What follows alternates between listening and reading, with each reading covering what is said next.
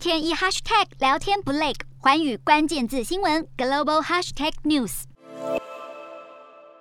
日本观光要解禁了，日本政府宣布将从本月开始试办小型旅行团入境观光，不过游客必须打满三剂疫苗，而且首波开放只限定美国、澳洲、泰国和新加坡四国，率先选择疫情较为缓和，而且先前访日人数较多的国家。日本观光业和餐饮业者纷纷摩拳擦掌，准备迎接旅客，像是东京浅草这几位人力车夫就忙着恶补英文，只盼能更好的和外国游客沟通。目前开放入境的旅行团，观光期间需要有导游陪同，地点仅限各都道府县同意的地区。日本政府将检视防疫措施的时效性，以及观光团出现确诊者的应对方式。如果能防止疫情扩大，预计六月起开放更多观光客入境，甚至开放部分国家的游客免除机场检疫，直接入境。而随着全球迈向与病毒共存，欧洲各国也持续松绑防疫措施。法国从十六号开始。取消搭乘大众交通运输必须佩戴口罩的规定。欧洲航空安全局和欧洲疾病预防中心也宣布，